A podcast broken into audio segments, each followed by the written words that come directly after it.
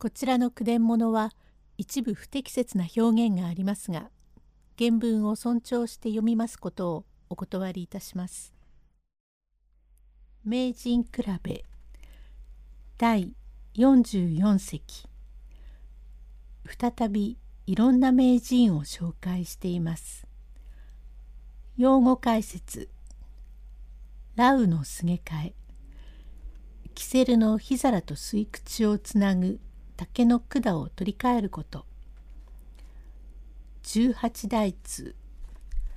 安永と天明の頃通の人として合流した富裕な町人たち。荘園寺。中国渡来の紅色の染料さて引き続きました名人比べで。さて名人というものはどこか子供のうちから一角離れたところのあるもので細工物をこしらえても人に褒められようという念はなく絵を描いても人に見せようという念がなくそれゆえ妙所が自然に出てくるのである。初めから人に見せたり聞かせたりしたいという念がなくなるのはこれは一通りの修行ではない。つまり自分の楽しみにいたしますのでそれじゃあつまらんわけで人が聞いても見ても面白くなければ役をなさんものだと私どもは考えます。ところがその念が切れてしまった時初めて人が聞いて面白いというそこを離れて漢字というものが出てくる実に感ずるところの出てくるのは妙でございます。天明頃には名人が多かったといいます。天明から文化文政天保あたりにかけては多人数名高い人がございました。前申し上げました京都では王居東彦江戸では火山鎮山文鳥法一などというものが出ました。歌読みでは香川歌劇千草有事教教科詩では上方に鴨の末高こちらにも食産人あるいは主丹楼古き60円飯盛りなどという名高い人が大勢ございましたが教科書などは教科を読んでお金になるわけではなしまた好んで人が書いてくれろというわけでもなく商法にはなりませんが自分の楽しみでシュタンロー古きという教科書は貧乏でラウのすげ替えをしていたからシュタンロー古きという。貧乏の中で教科をやり名人だからごく義がたい。自分の母親の勤めた主人が霊落いたし裏屋住まいになった時に自分はラウのすげ替えをしながら日々の儲けを持って行ってやったと言います。うちは貧乏ですが変な人だから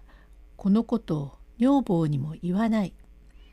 時々泊まって朝飯を炊いたり何かしてそのままラウのすげ替えに出るので人の噂にも先生は変だ何か妙なものでもできやしないかと言って女房に水を向けると臨機深い女でございますから腹を立っているところへシュタンローが帰ってくると女房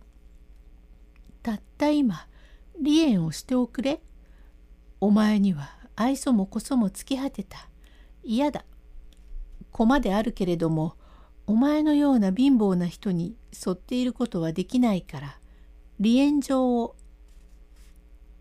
うん書くよ。うん書くよ。と笑いながら筆を取って去り状を書いて渡したのが去り状かと思うと教科が一種あります。イカのぼり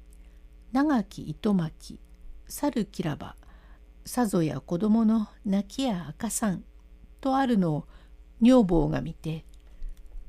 女房を追い出すまで京花とはこんなにも教科の好きな人はない。と言って呆れていましたが白銭猫四郎という教科書はあまり上手ではないがこの人が来るとこれこれと女房の愚痴を聞いてそこに書いてあった教科を見て実に感服これは旦那方へ行って話をしましょうというのでこれからその頃蔵前の18代通へいちいちこの話をしますとシュタンローは貧乏で気の毒だというので金子が360両集まりました。貧乏の中でも義がたいところがあり真実なところがある。絵描きも貧乏した人でなければ必ず上手はないというわけではございますまいけれども探幽などもあまり工面のいい人ではない王居などもごく窮していました自分は美濃紙を買って絵を習うことができないから師匠の描いた切れ端を貯めておいて美濃紙を貼って絵を描き彩色に用いる松園寺の綿を自分の斑点に入れたという随分品的でございます。それがあれだけになるのだから違ったものでございます。第45隻へ続く